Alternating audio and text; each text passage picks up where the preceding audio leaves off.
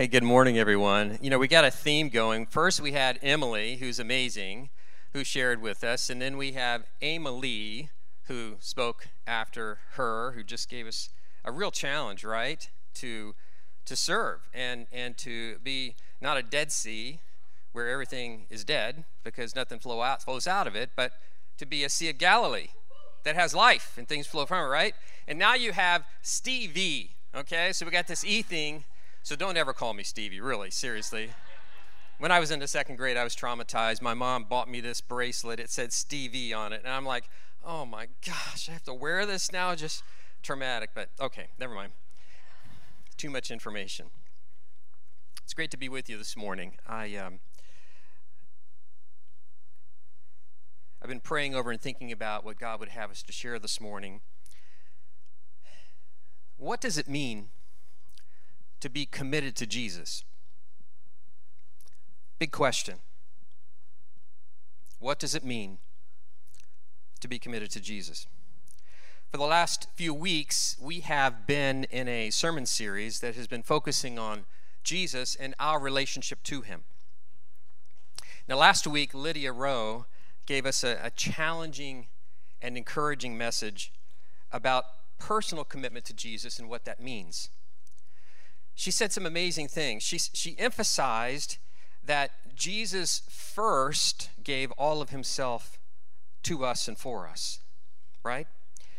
And in response, he wants us to give all of ourselves to him. Not just part, not just halfway married, not just halfway committed, but all in response to everything he gave to us. She then said, ironically, this, this crazy idea that, that Jesus wants us to deny ourselves, to, to, to die to ourselves, to take up our cross and follow him so that we can find life I mean, is, is, that, is that crazy? I mean, is that an upside? We're, we're supposed to deny ourselves, to die to ourselves, and, and so that we can find real, abundant life. Wow. That was some that was some meat to chew on for you meat eaters. That was a that that's some meat to chew on all week long and far beyond that.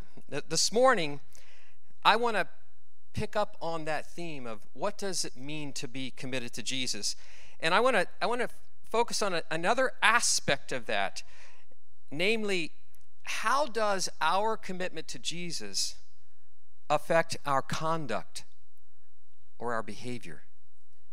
How does how does my relationship with Jesus affect the way that I live, the way that I treat myself, the way that I treat others?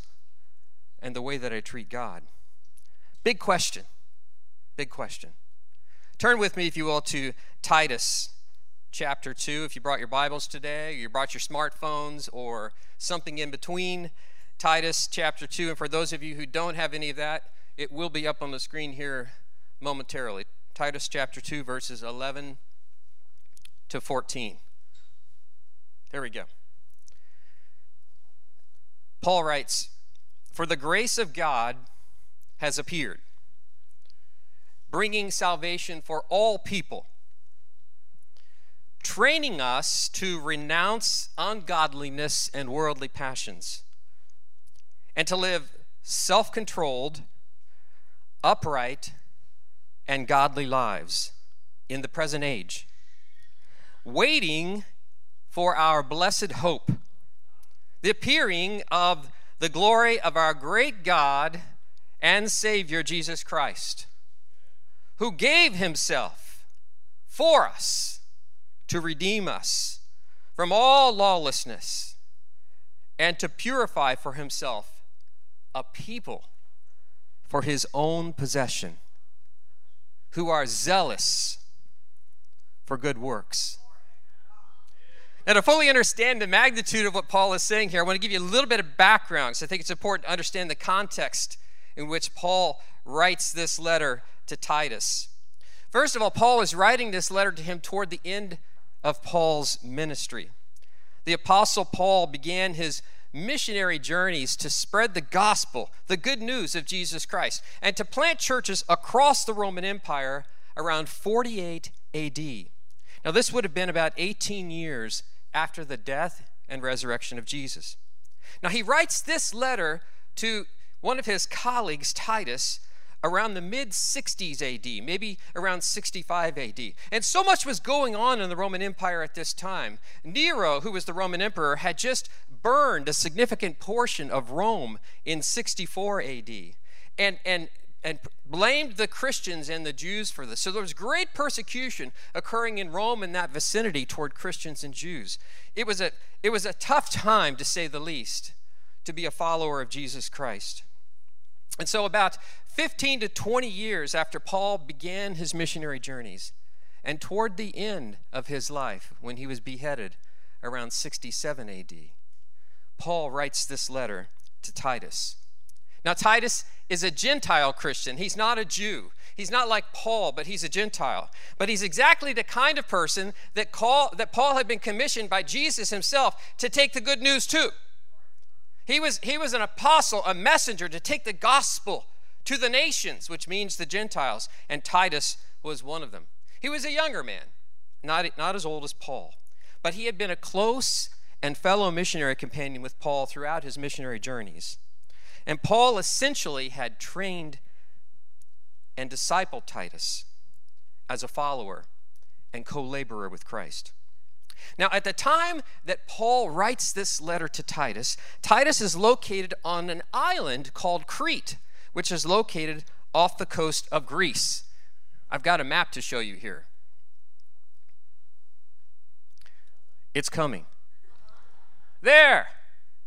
So that's a map of the Mediterranean Sea. And if you look pretty much in the middle of the map, you'll see this island called Crete. It's located off the coast of, of Greece and today is, is a part of Greece. Now, it's kind of a jagged, sort of hot dog shaped looking island.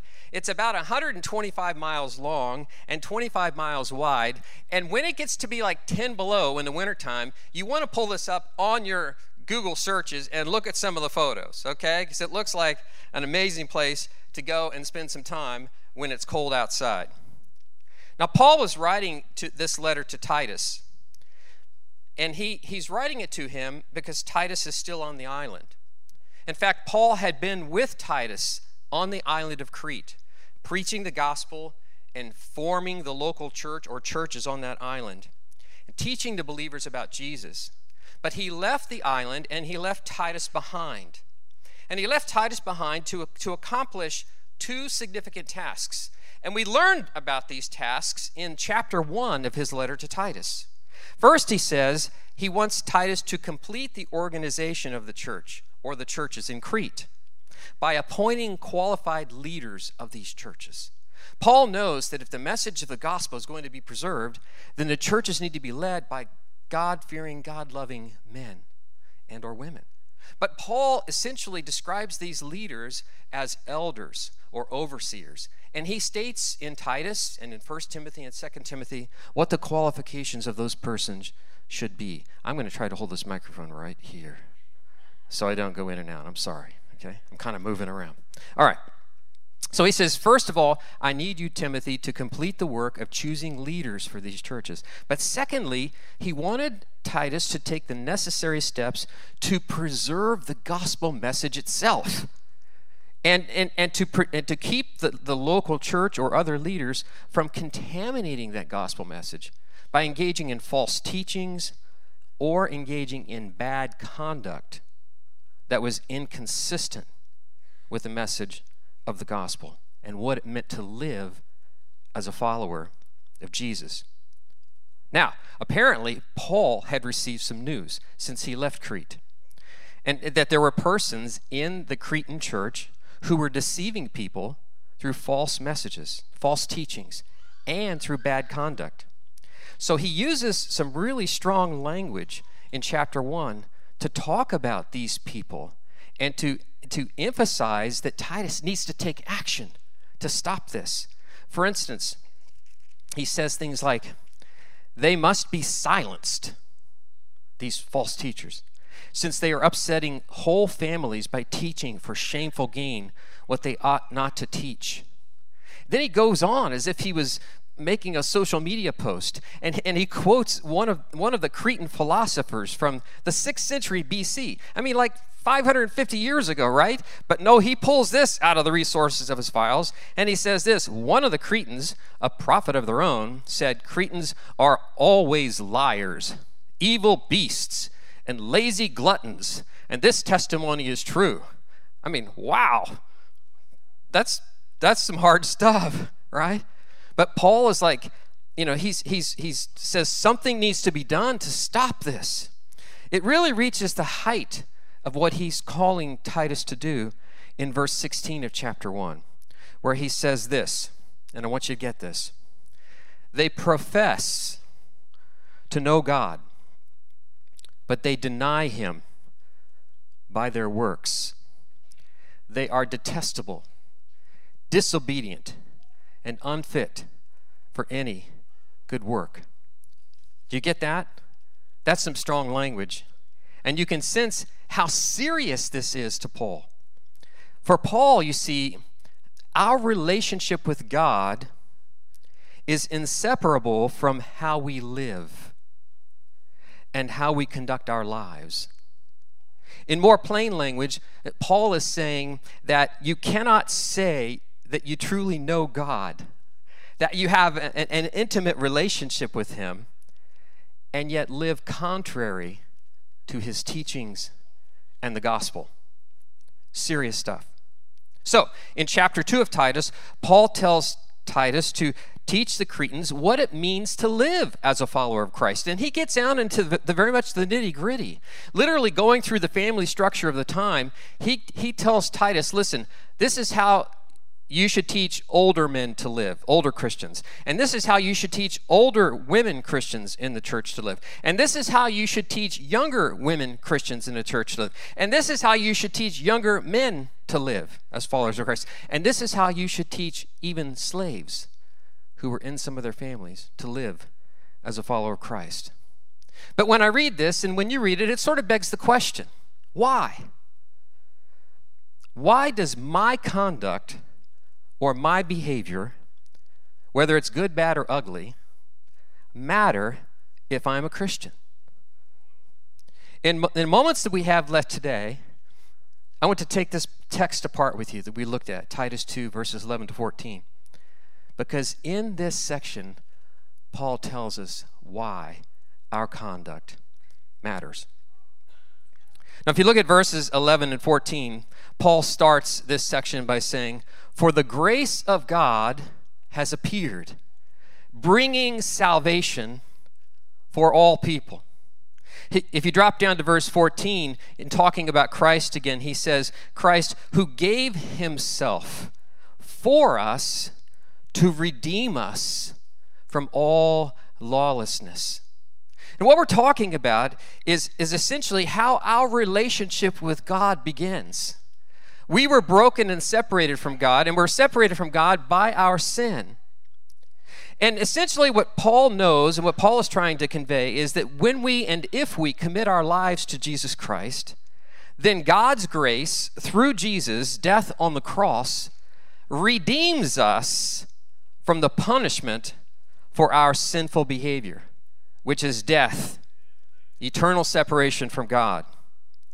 Now, I don't want to pass by this too quickly because if you are a follower of Christ, you can never forget the sacrifice that He made for us. It is at the heart of our relationship. It is that recognition whereby our relationship with Him begins, where we recognize we have nothing in and of ourselves that deserves any favor from God, but because of what Jesus did on the cross, He took my place and your place on the cross. The scriptures say in Romans 6:23 that the wages of sin is death, but the free gift of God is eternal life through Jesus Christ our Lord. It is freely given to us because of his sacrifice on the cross because we could get it no other way. You can't earn it. You don't deserve it. But because of the magnitude of his love, he came to us as Lydia said so eloquently last week, He gave Himself for us. We're approaching Easter. But before Easter came the cross.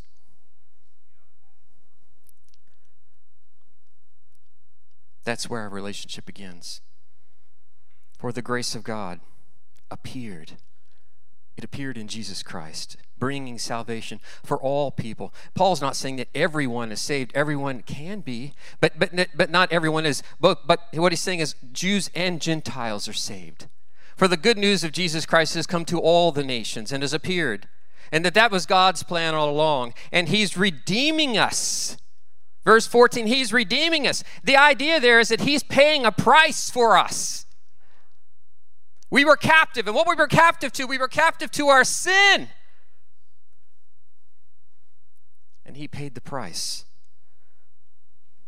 so that we could have relationship with God again. Now, this is where the relationship begins. The great adventure begins. I remember when I first met my lovely wife, Sue, who's down here in the front. Yeah, she's worthy. I, uh, I, I, I, uh, looked up a local church. I just moved to Cincinnati. I was starting to law school, and, and uh, I showed up at the church late, and there was this uh, blonde headed lady up front singing. I'm, I'm about halfway through the service, and she was very easy on the eyes. And, and, and and she was she could sing and I felt called. You ever had that calling? I mean, men, you know what I mean. You understand the word calling right away when I say I was called, right? And so then I had to figure out how to get to like how do I get to even get in this presence of this person so she know. So I decided, of course, to join the choir. I heard she was in the choir. So I showed up early, okay? She arrives, dun, dun, dun, she takes a seat, and I go over and sort of inconspicuously place myself right behind her in, in the choir room. And my goal, of course, is not really, sadly, to sing so much, but to sing loud enough so that at some point in time she would have to turn around and see who this fool is behind her that is singing so loud. And of course, it worked. She did. She turned around and I said, Oh, hi, I'm Steve Just. Oh, You know? Yeah. Yeah, we began to date. A year and a half later, we got married. Our relationship moved to another level. Yeah. But listen, we all knew, and I knew, and she knew that that was just the beginning of our relationship. Just the beginning. Now, 28 years later, recently, I graduated with my WTH bachelor's degree. WTH meaning well trained husband. Okay. Did you all get the announcement, this graduation announcement? You didn't? It was a great ceremony. I mean, she said a number of wonderful things about me, and at the end, it was just so precious. She said, Listen, honey, I just want to encourage you to go on and um, get your WIAR, your wire master's degree. I'm like, What? She says, Yeah, WIAR, wife is always right. Ma- master's degree. So precious. Yeah. It only took me 28 years to get my bachelor's. but when we come to know Christ, that's where our relationship with God begins. But it doesn't end there. Look at verse 12. What does this grace of God do once we come to know Him? Verse 12 says that the grace of God trains us, trains us to renounce ungodliness and to live self controlled, upright, and godly lives in this present age. In other words, if we are committed to Jesus, then God's grace trains or teaches us to renounce sinful behavior. And instead to conduct ourselves in a godly manner. Now, I want you to catch the fullness of this. Notice that Paul uses the word trains, that the grace of God trains us. He has in mind something like a coach or a mentor. And those of you who have participated in any kind of sports, or maybe you've had business counseling or any sort of endeavor where you've had a coach or a mentor, you understand the value of a coach. You understand that the coach can help to train you, but you don't increase in your skill. You don't change your behavior. You don't break through in your diet. You don't run your business differently unless you do what the coach says.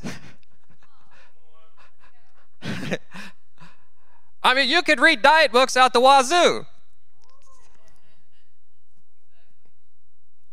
Uh, me too.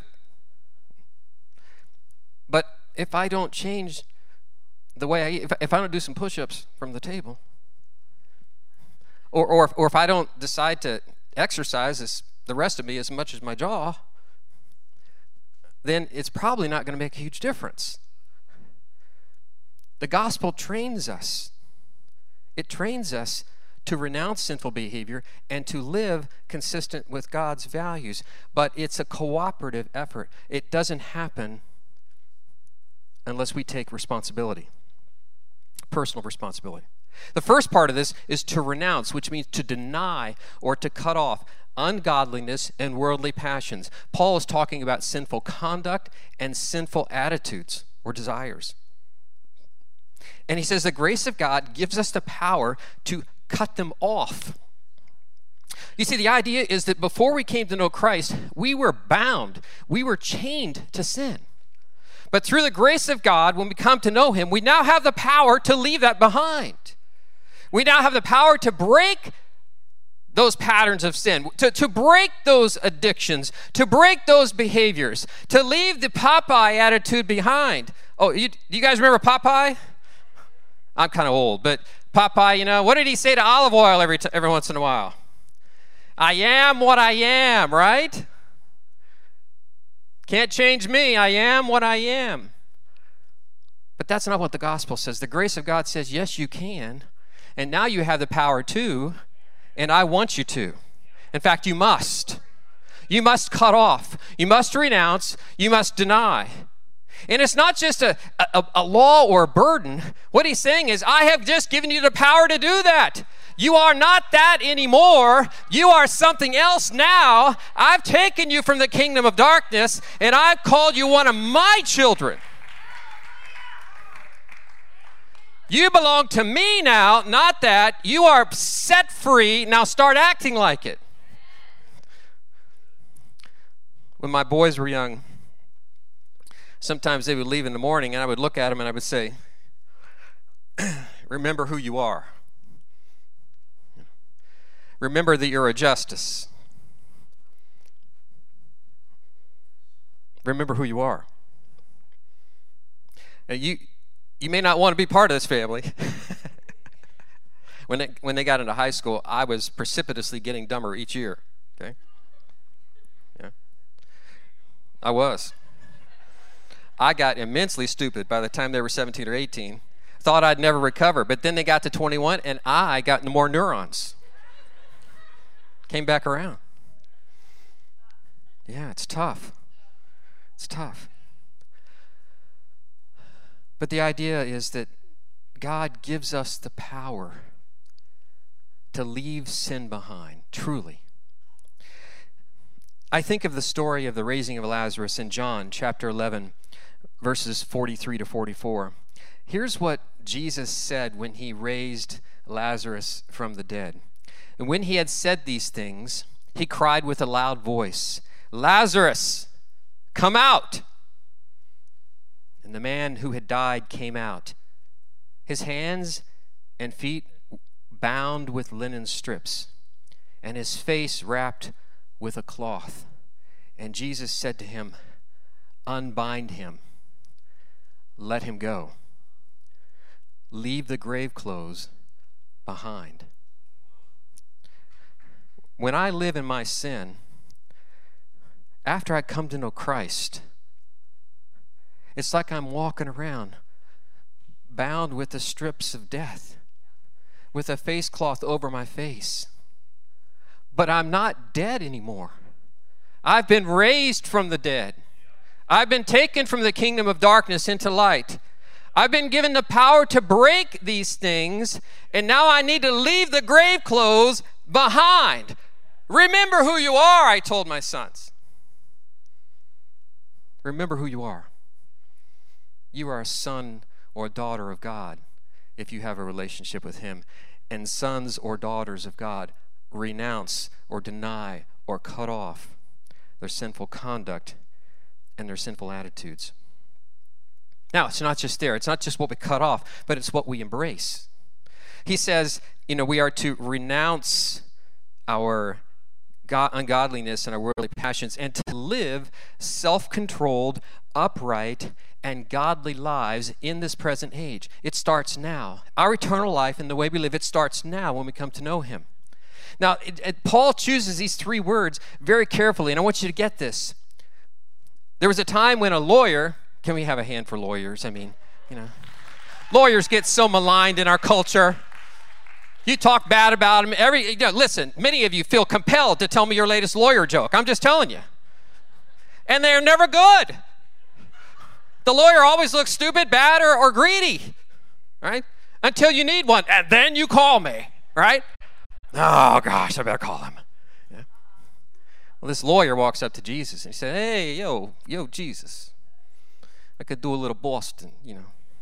Yo, Jesus. Well, what's the, what's the what's the greatest commandment? You know. I mean, forget about that other stuff. What, what's the greatest commandment? Right? And Jesus says, "Well, Tony, let me tell you." Okay, I'll stop that. But the greatest commandment is to love the Lord your God with all your heart, your soul, your mind. And the second is like it, he says, to love your neighbor as you love yourself. And there's three, there's three dimensions here. You get that? Love God, love your neighbor, love yourself. Right?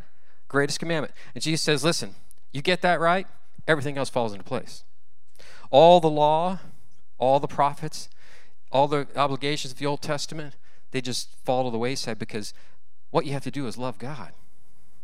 And if you love God and you love your neighbors, you love yourself, that's it. That's it. Well, Paul understands that. And so he chooses three terms here that pick up on all three of those. First of all, he says that we are called to live a life of self control. How do you love yourself? How do you treat yourself? You live with self control. It means you've got these desires, you've got these passions, you've got, there's still this voice inside of you that wants to take you wayward. But the fact is, now with the power of the Holy Spirit, you are able to live with self control. You don't have to do the things you did formerly. You don't have to live addicted to pornography. You don't have to live addicted to drugs or food or fill in the blank. You don't have to do that. But now you can live a life of self control love yourself, treat yourself. He then goes on to say that we are to live uh, uh, upright, is the next thing. The word means justly, it, re- it refers to how we treat another person. So, so we love ourselves, we love other people, Jesus said, and Paul says that's what we're called to. We're called to live justly or in an upright manner with others. And then last thing Paul says is we are to live godly. Love the Lord your God. Do you see how the parallel it is? All three of those words affect our the way we treat ourselves, the way we treat others, and the way we treat God. Now, this concept of renouncing sin and turning to live another way is not something that necessarily happens overnight. Though we are declared to be his child immediately, sometimes our habits and our behavior take time to change. Ever realize that before? Yeah? It takes time to change. And at times, our habits and our behavior, our sinful thoughts, are things that, that the Holy Spirit can change as we sit before Him in His Word. But there's other times when it's important for us to gather together because God's grace can flow through others in the body to us to help us. The church is a spiritual hospital. It's a place for people to encourage one another. It's a place for people to get help. So we have a couple of ministries here in this church I just want to highlight while we're here that can help us renounce sinful desires and conduct and to embrace the kind of life that God would have us to lead. One of those is an open Bible study that happens every Wednesday night.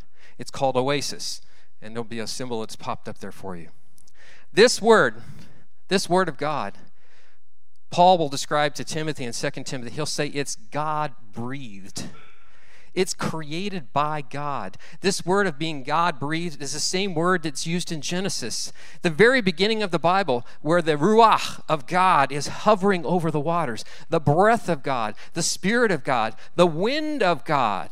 It is that breath or wind of God that creates the living creatures, that creates man, that makes man an Nefesh Hayah a living being, a living embodied soul. It gives life straight from God. And it's this term which is used to describe his word.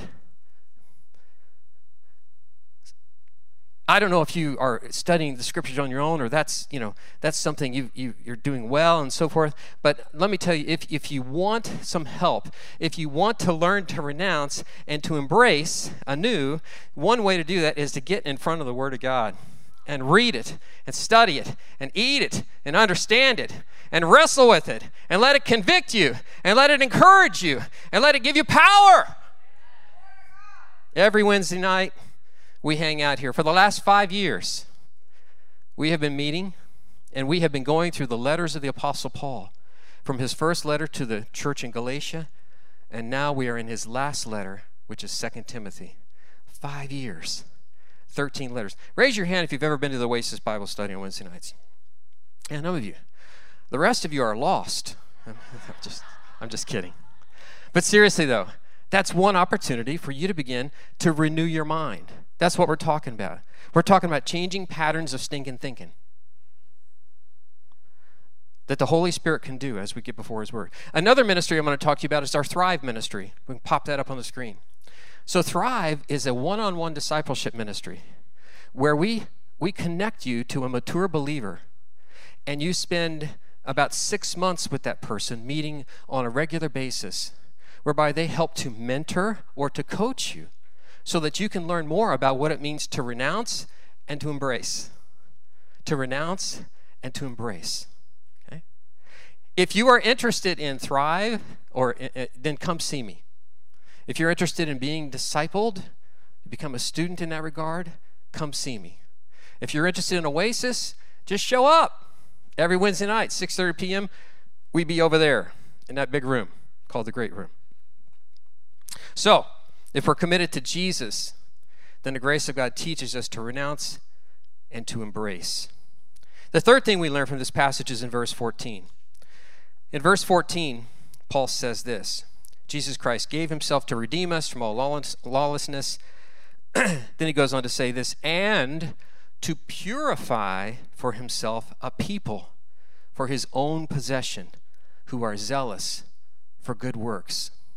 So God's grace not only saves us and redeems us, it, it, it, it not only calls us to renounce and to embrace, but God's grace also purifies us to create a people. So the word purify here means cleansed or, or made holy or set apart as belonging to God. It's like God stamps you and says, You now belong to me, and I've got to clean up the house. It's the same kind of concept that was used of the items in the, in the tabernacle as Israel wandered in the wilderness, or even of the items that were located in the temple. They were purified, they were set apart, they were only to be used for God's purposes. Purified. We gain a similar understanding of what Paul means by the use of this word just a few verses later in Titus chapter 3 when he says this But when the goodness and loving kindness of God our Savior appeared, he saved us, not because of works done by us in righteousness, but according to his own mercy. Now, notice this by the washing of regeneration and the renewal of the Holy Spirit, which He poured out on us richly through Jesus Christ, our Savior. So here Paul is saying it's the Holy Spirit through the grace of God that is washing us, regenerating us, renewing us, purifying us.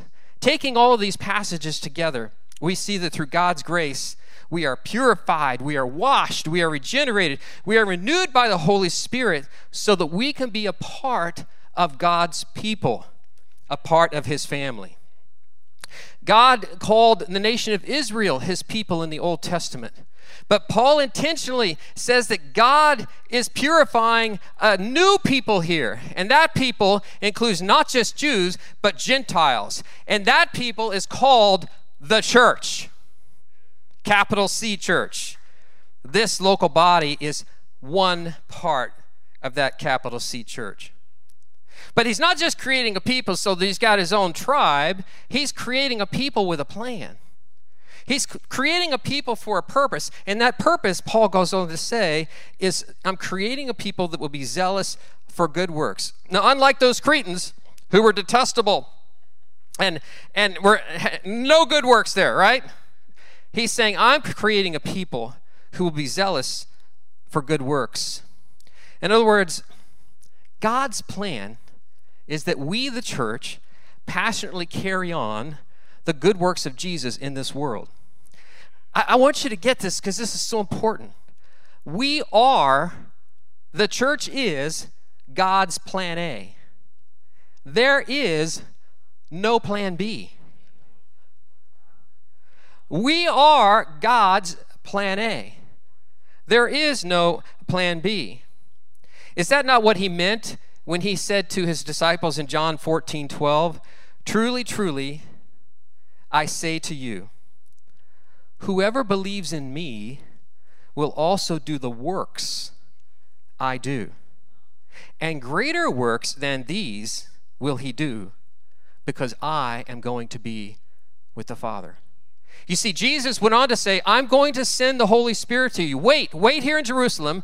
I'm going to send the Holy Spirit in you as a people. You will be my people, and you will carry on the good works just that I have, and you will do even greater things than I've done because look at all of you. My spirit will not just be with you, Jesus would say, but my spirit will be in you. And, and collectively. Now, what I want you to do is I want you to think about this in the context of prayer. Have you ever been in a situation where, where, you're praying for a person or you're praying for a situation and you're praying for God to intervene in that situation? And you're like, God, please change so and so's heart. God, please supply this. God, please do this. God, please stop this. And we're praying for God to intervene. And you know what? God does. Thank God He does. But what I'm trying to convey to you is that nine times out of ten, God's answer to you is, okay, go do something about it. What I'm trying to say is that we are His plan A. We are His people, and He created us not just to create us for, you know, to hang out, but, but for a purpose, to be about the business of Jesus.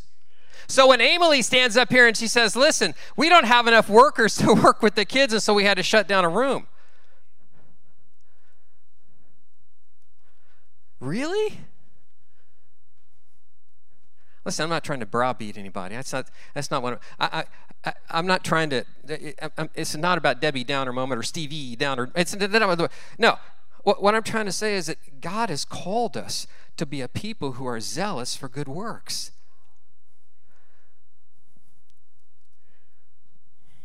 And we are His plan A. The last thing I want you to take from this passage is that if if indeed we are committed to Jesus, then God's grace gives us blessed hope that Jesus is coming back to take us home. In verse 13, he says this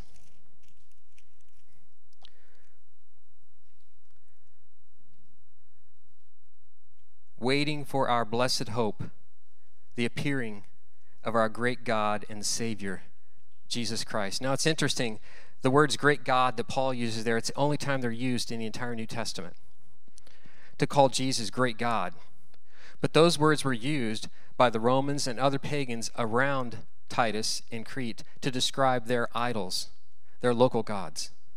And so Paul takes their, their terminology for their gods and he says, The great God is our Lord and Savior, Jesus Christ. And, and everything everything that we do, everything that we do, that we've talked about, every work of grace I've been talking about, must be viewed in light of the hope of the return of our Lord Jesus Christ. You see, this whole passage has echoes of Genesis. In Genesis chapters 1 and 2, we see that God created the heavens and the earth, and He made all the creatures, including man. He made man Nefesh Hayah, a living being. But more than that, He gave man a special designation, a created for a special purpose beyond all others. He made us in His image. And He gave us the task to be to have dominion over everything else, to to to, to be fruitful and to multiply, and to steward or take care of the resources that He had given us. We became God's regents on this earth, speaking for Him, living for Him, His hands, His feet, His mouth, His mind, His heart, to all around. That's what we became. But then man decided to embrace a different Trinity. Man decided to embrace me, myself, and I. Okay? Man chose his, his own way. And so he sinned in the garden. And since that time, God has been engaged in a plan to restore mankind to the image that he originally created. Now, it's so crucial that you get this. When you were created, there is no other person in the entire world or that ever will be that is exactly like you. You are entirely unique and each one of you, a unique creation of God, has been stamped on your heart with the very image of God. I think of it as like God putting his fingerprints on your heart, right? And, and those fingerprints will never be removed. You were made as an image bearer. But because we also have sinned the sin of Adam and, and we, we, we have fallen just as Adam did, every single one of us, that fingerprint gets crusted. It's like a boat that grows barnacles on the bottom of it and it slows down. It doesn't even look like a boat, right? After a while, if you just let it sit or if it sinks. And it has to be restored, it has to be renewed, it has to be regenerated, it has to be brought back to life. So, the great story is that God has made a way through Jesus Christ for us to be restored to the image bearers that we were called to be. This morning, Ty gave me a word. She said, "You know, I'm I had this vision that that all of us in this room we're like we have water flowing in pipes and and we keep hearing this drip, this this this sound and we know we've got a leak someplace, but we don't know where it is. But we wish we could fix it, you know, so that we could really have living water, right? And and, and I was right on target with what I'm talking about. You see, every one of us has this residual drip, even when we were the most broken and the lo- most lost. It's the drip of God's fingerprints on your heart. You were made to be my image bearer. That's what you were made to be. You don't even know who you are. You don't even know who you are. You don't know that you're an image bearer. You don't know who you are, but, but I'm going to send Jesus to come and to, to redeem you my grace, my Holy Spirit, to restore you, to clean the barnacles off my fingerprints so you know who you are. And then we come to this last point. You see, once He clears the barnacles off, all of that's done, and we see who we are, we're now walking toward that point in destiny when Jesus comes back to gather all of his image bearers together. It's there. Read the last few chapters of Revelation. We started in Eden. We walked with God. We were his image bearers. We were his regents. And we're going to be called to that new heaven and that new earth with rivers flowing out of it, a new garden of Eden, shall we say. We're going back to that garden as the image bearers that we were designed to be. That gets me excited. You ever felt like this world's falling apart? You can look at it today and you can see that, you can say that, you can feel that way. In some ways, I've got some news for you. We will never feel at home in this world. This world's not our home. When you became part of God's family, when He redeemed you, when you began your relationship, when you renounced and embraced, you see, you became a citizen of heaven. Citizen of heaven. And Jesus is coming back to take us to be with Him. That hope, that hope of Jesus' return, helps us to persevere in a very broken world that is not our home. When you are committed to Jesus, you are a citizen of heaven. That hope gives us joy beyond our circumstances because we know the end of the story. We know how it turns out. We know that God wins. And that hope helps us to live passionately, committed to continuing His good works in this age, despite the circumstances that are around us. That hope gives us the assurance and the strength and the power that we need right now to storm the gates of hell. It absolutely does. So, in some today, band, you can come. In sum today, Paul says that Christians are by definition saved and trained and purified by God's grace to be his people. A people who are passionately engaged in carrying on the good works of Jesus in this world. So, if you are committed to Jesus, that relationship absolutely and positively affects your conduct. We learn to renounce simple be- behavior and to live godly lives. We are purified to be God's people, and we become a people who are passionately committed to carrying on the good works of Jesus in this world. We become the image bearer of God that He intended for each of us. In other words, when we truly follow Christ, we find our true purpose. We find out who we were made to be. And this is the invitation to real abundant life, not an empty, gratifying substitute or a dry well. On the other hand, I want you to know this. It's important to say that there is no such thing as a Christian who is committed to living an ungodly life. That can sound very judgmental, but it would be, it would be far worse not to preach the truth. This house is a spiritual hospital. Every committed follower of Jesus in this room was lost and broken and would be lost and broken, but for the grace of God in Christ Jesus our Lord. It is not news to anyone here that there are broken, sinful people. We've all been there.